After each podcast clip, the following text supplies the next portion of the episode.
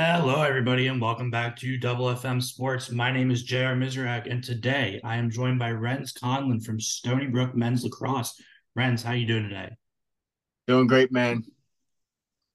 Well, I'm really happy to have you on here. Really happy to, you know, let you tell your story of lacrosse. You've carved out a good college career for yourself, you know, in your senior year with Stony Brook.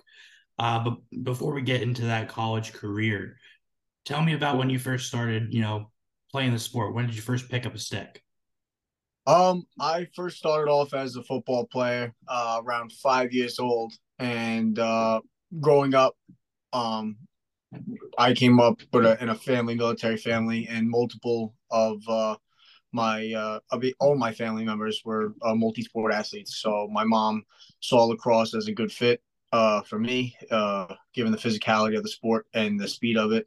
Um, and it was a growing game with a lot of opportunity for you know, uh, you know, college prospect and uh, and whatnot. So uh, around I think it was seven years old, my mom got me into got me playing lacrosse, and I honestly uh, just I didn't really. I think growing up, football was like my my sport at heart. Um, so I didn't really take to it real quick, and you can actually ask a lot of uh, kids I went to school with. I was actually pretty bad growing up. Um, but uh, you stick to it. You, know, you put your mind to it. You do anything. So uh, yeah, it wasn't until um, wasn't until I think middle school where I really started to realize like I love playing lacrosse and really started to to catch on as much as I enjoyed football. Now, you know, you mentioned football. You also wrestled a little bit in high school. Um, all three big contact sports, you know, what do you love about that contact?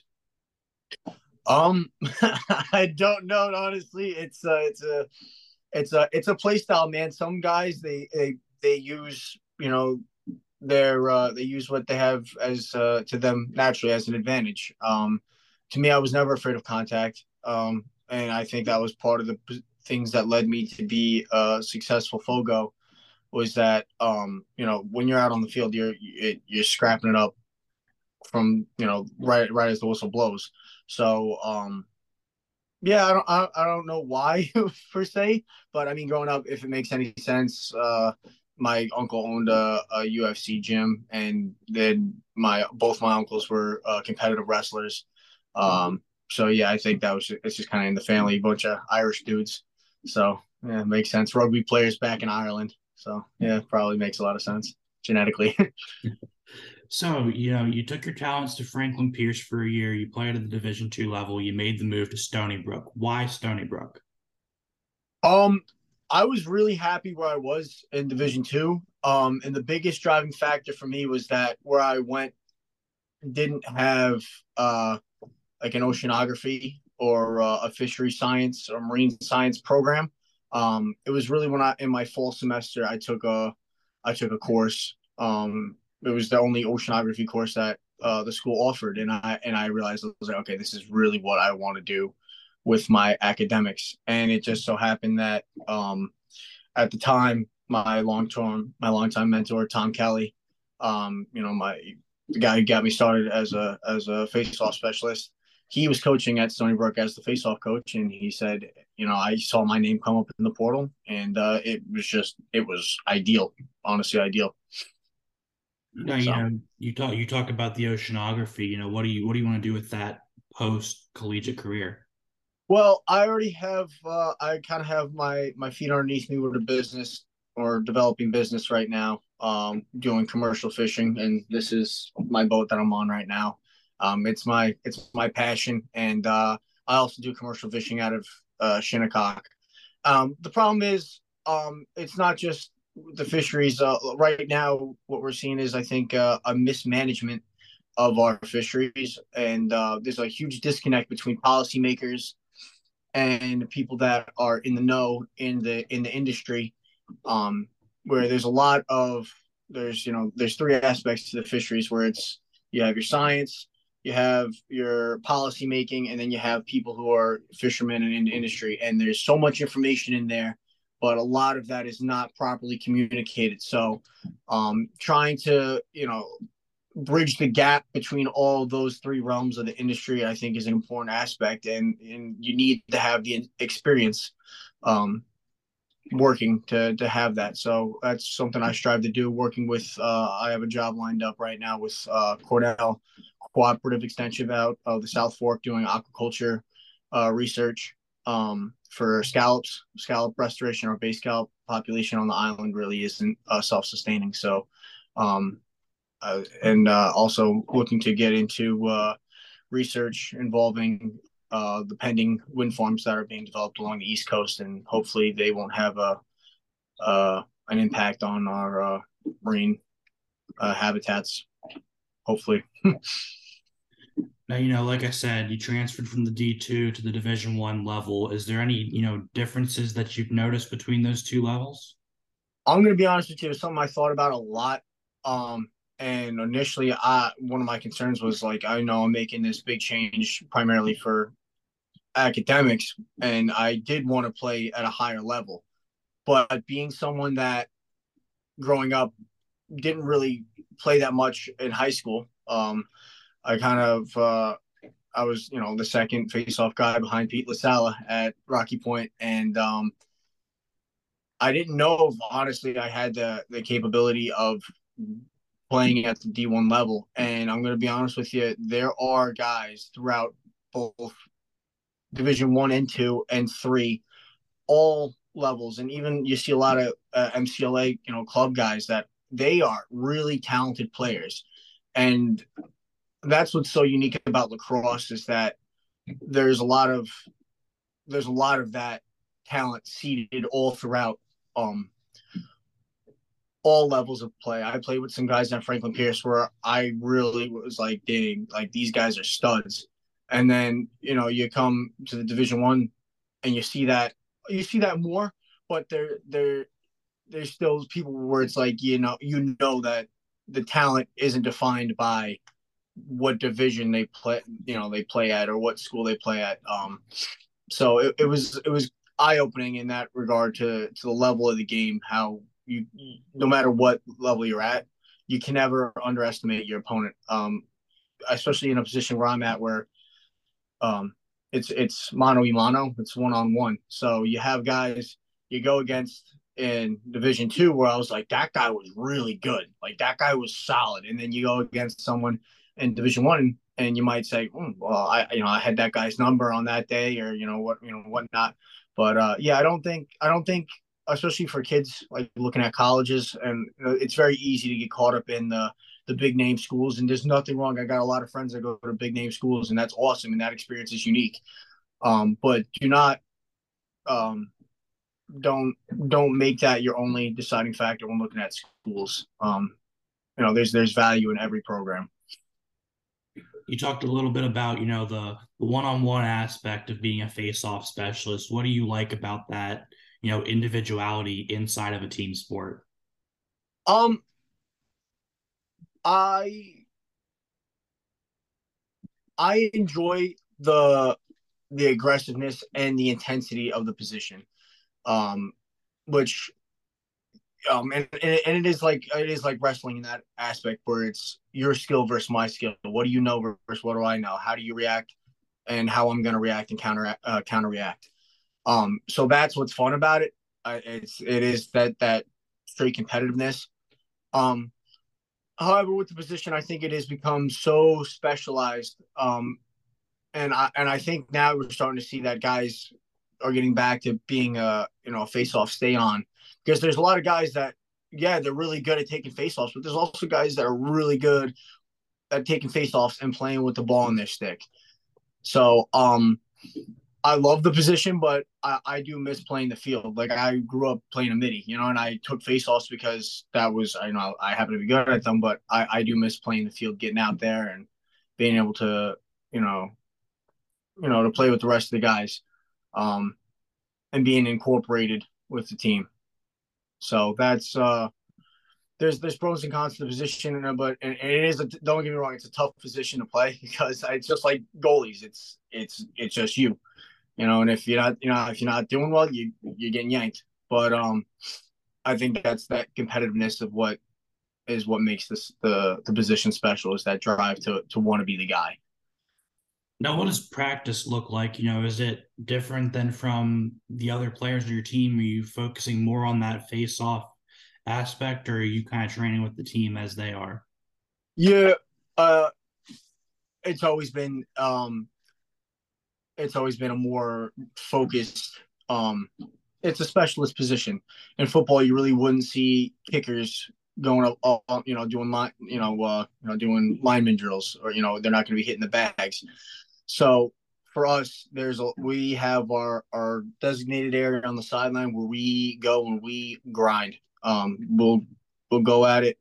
Um, we do live face-offs. We do ground ball drills. Um, and a lot of technique uh, specific stuff. When you go, um, and and being part of the team is also um, being able to step away from your specialty as well. So yes, we do put a lot of time into um, you know beginning of drills. You know, beginning of our drills, usually we'll have a, a skill work portion or combo skill work, and that's when we go in our you know defense does defensive stuff, offense does offensive stuff. But then there's times where we get into transition drills, clearing drills, where we have to step away from our position, and we do get to we do get to play. Uh, we do get to get on those situational, you know, uh, transitions, and then also a lot of times we get to play attack, we get to ride, you know, and and that helping our teammates even when it doesn't have anything to do with us, you know, pressuring the defense, giving them a good look when they're trying to clear the ball. That's important.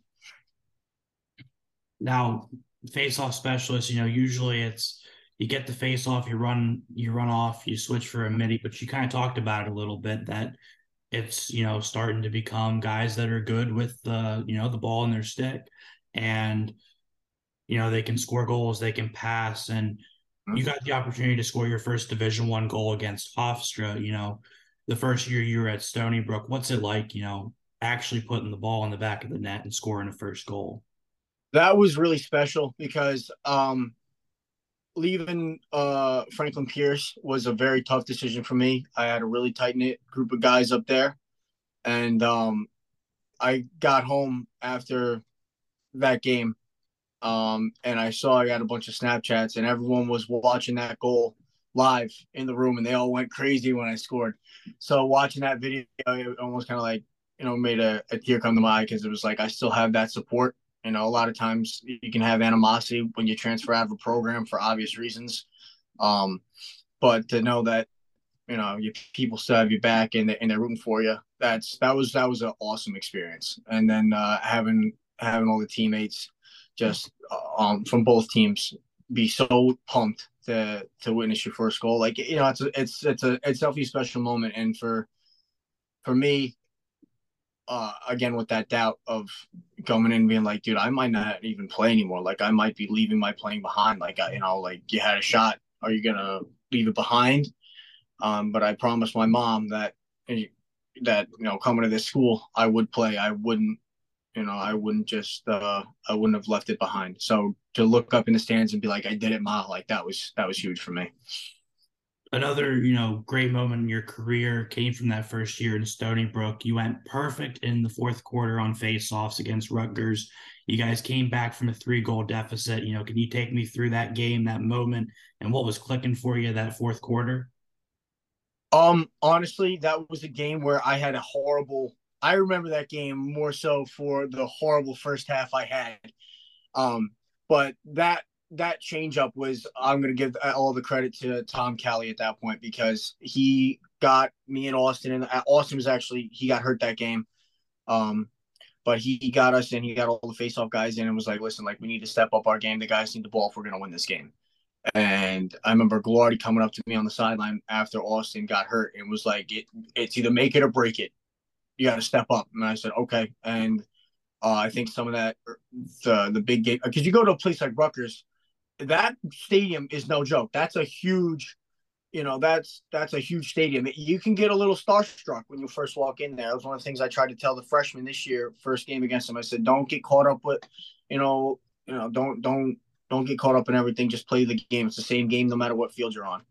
Um, so I think that kind of clicked to me at that point where it's like, all right, just do your job. Now, you know, making your way through your career to this year. You guys are on a four game win streak right now. You play Drexel on Saturday, the 8th. what do you and the team have to do to make it a five game win streak? I think we just got to keep that juice that we got on the sideline going.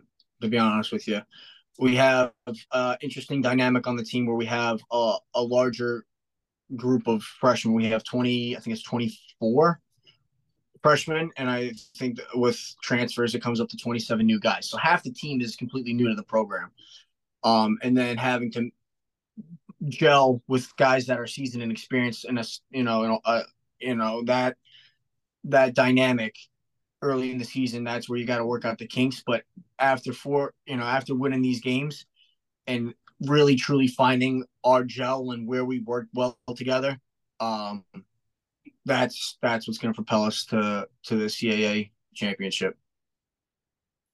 Some athletes, you know, they're a little bit superstitious. They've got pregame routines, music, meals, stuff like that. Do you have any of that that you always do before a game? Um, I try to get in uh I try to ice bath down here uh during the week of games just because this is my my happy place. Uh gets your mind right. Um takes the weight off my shoulders of like, okay, you're still you outside of the game. And then um trying to be high, just you know, nothing real superstitious. Um, the only other thing I, I always make sure that I do is I always make sure I have a fresh uh you know, fresh chin tape from my buddy Luke. So uh yeah, I always keep him on my helmet. But other than that, yeah, just staying hydrated, making sure you eat a good meal, and then trying to get some good sleep. I'm not I'm not a big sleeper. I'm usually one of those guys that's like running on you know minimal sleep, but night and night, you know, two nights before the game, got to get good night's rest. You obviously love the ocean, the water. I mean, you're on your boat for the interview. I don't think we've ever had anybody on water for an interview before. but, you know, what's like the coolest story that you have from being on the ocean? Um, working commercially, you see a lot of crazy stuff. So, um, probably anything that I've done out in Shinnecock. I mean, sometimes you go out and I look over, um, to my buddy Matt, who's on the boat with me, and his dad's running the boat. And I go, you know, yo, what, what, how, how big are the seas running right now? He's like, I don't know. The buoy said twelve you know, you're like, oh, I'm in 12 foot waves right now. So, and just enjoying, just taking that all in. Um, and when you're out there, there's, I mean, other than the occasional scallop dragger and maybe like, you know, a, a, tanker ship, maybe 50, you know, 50 miles away from you, It looks like a little, not even, not even that far, but, you know, little tanker ships look like a dot. Just being out there, anytime you go out there is, it's crazy. And you get to see some real cool stuff. I mean, coming up next to the boat, you see you know turtles just swimming on the surface and they just looking at you and, you know that's an intelligent form of life that's just looking at you and you're like what's up dude you know you're all, you're just minding your own business and and just being immersed in there anytime you've gone out i've caught pelagics um on some other boats you know 100 miles off in the canyon and in a lightning storm you know that's those are you know those are cool those are cool experiences um and then having people around you to share those and be like, yo, remember that time? Like that's what makes it. Uh, anytime you go out there is is uh, it's a, it's a fun experience, and that's why I try to get as many of the guys from the team out as, as possible. Because not as every, not everybody is as as fortunate as I am to to have the the resources to be out there all the time. So anytime I get to bring new people out, they really enjoy it. You mentioned a mentor. You know, you talked about how you have family that have played sports at a high level, but whether it's sports or you know just life in general who would you consider your biggest role models um definitely my my grandfather and my mom uh, my, my, grandfather was a brigadier general in the U.S. Army, and uh, he he taught me a lot of stuff growing up that I feel stuck with me even after he passed. You know, kind of stuff that continued to be my my conscious of. You know, you don't quit if you're going to sign up for something, you finish it out, you finish it through. Um, and then my mom, as someone who's faced uh, immense adversity in her life, especially raising me, so um, she she is a, a driving factor for a lot of what I do. And there was a lot of times where I didn't, you know, you know, you get discouraged and then you think about like why you do stuff. And she's the reason I, you know, I, I keep doing it because you know, Division One athletics is tough. Any any collegiate athletics is is tough. And then sometimes, you know, you get to a point and you know, it's just being real. Like you're just like, I am drained. You know, I'm done. And you're like, you know what? No, I keep going. You know, those things that keep you going are important. And also having like I said before, a, a, great coach and mentor, and someone who's like a, a big brother to me is uh, Tom Kelly. Uh, you know, he took me under his wing. I didn't start facing off until I think sophomore, junior year of high school, and uh, and he was my only my real only real coach, and he's uh, and he's always been been by me, and no matter what, whether he was at Stony Brook or not, you know, during COVID things got a little weird there, but he was always uh, a supporter, and uh, he's a great dude. So yeah, those those people definitely uh, had a huge impact on my career. We got one last question here for you. Um, you know, if if it's a high school kid or you know somebody that's new to the collegiate scene or just somebody picking up a stick for the first time, you know, what pieces of advice would you give to somebody who is you know looking to take an extra step? There's so much media presence right now um, with the game. I mean, it, it, every every game you go to now, that even high school games, you know, big high school games, you know, you, they're on TV, you know, and and or you're gonna see highlights from them on, on social media, and it's so easy to get caught up in, you know, the you know how do I look or what is it, and you got to remember why we play the game, um, uh, especially the game of lacrosse. Like this isn't a game to to be famous about. You know, this isn't you're not going to be famous playing lacrosse. You know, and, and if that's your goal, you can do that but this isn't the sport if you're just looking, you know, you know, at least that's my opinion. I don't I don't think you should get so caught up in in the media and the and the, the cameras in your face and, and that can also add a lot of stress to it, especially, you know, you know, you get worried about your performance or whatnot, especially in a position like, you know, face off or goalie where you're, you know, you're a, a critical position. And then also, uh, especially with the face off guys, you can get so caught up in the numbers and the stats and oh you know that you can be a contributing factor by being a good teammate um, and being uh, and making plays that aren't just you know get get recorded in the stat book. You know, you you you can you you can be an effective teammate and be a contributing factor to the team without having to be the guy that's always in the limelight or um or um you know or or you know just don't don't get caught up in the things that are outside the game. Focus on your teammates, being the best teammate you can, and uh, and just oh, and when in doubt, put in the work. You know, if you're ever like, oh man, I'm tired, I'm really not feeling it tonight. I don't want to go get you know extra reps, or I don't want to go, and I really don't feel like it. Just do it. Like just go get your work in because you're going to feel better afterward and you're going to get better from it you know if you if you keep giving into the temptation of oh i'm going to lay back you're never going to achieve your goals because it goes quick like i remember my first week of fall ball up at Franklin Pierce, uh, one of my seniors, Luke Tracy, was like, guys, and he was his advice to the freshmen were like, guys, it goes by so fast. Like, just enjoy the game and put your time in, and uh, you're gonna you're gonna enjoy it. So, yeah, that, that's my advice: is don't get caught up in all the other stuff. Focus on your teammates and yeah, and, and playing the game to the best of your ability and putting in the work definitely a good piece of advice there for you know anybody that's looking to take that next step kind of like i said but mm-hmm. you know like i said that is, that is the last question i have for you. I really appreciate you you know taking some time sitting down with me on the boat um and you know telling your story. Thanks jay. Appreciate you having me on. Of course of course. With that being said my name is jared mizrak and we are signing off. Hey guys. Ethan Jared. Thank you for listening to this episode of Double FM Sports. Jared's now going to talk about a partnership we've recently started with Made by Live. Made by Live is a local clothing design brand here in my college town of Morgantown, West Virginia. They make shirts with some of your favorite West Virginia athletes on them for a bargain of a price.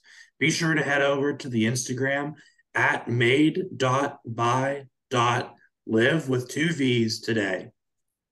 Once again, thank you for listening to this episode and make sure to check Made by Live out.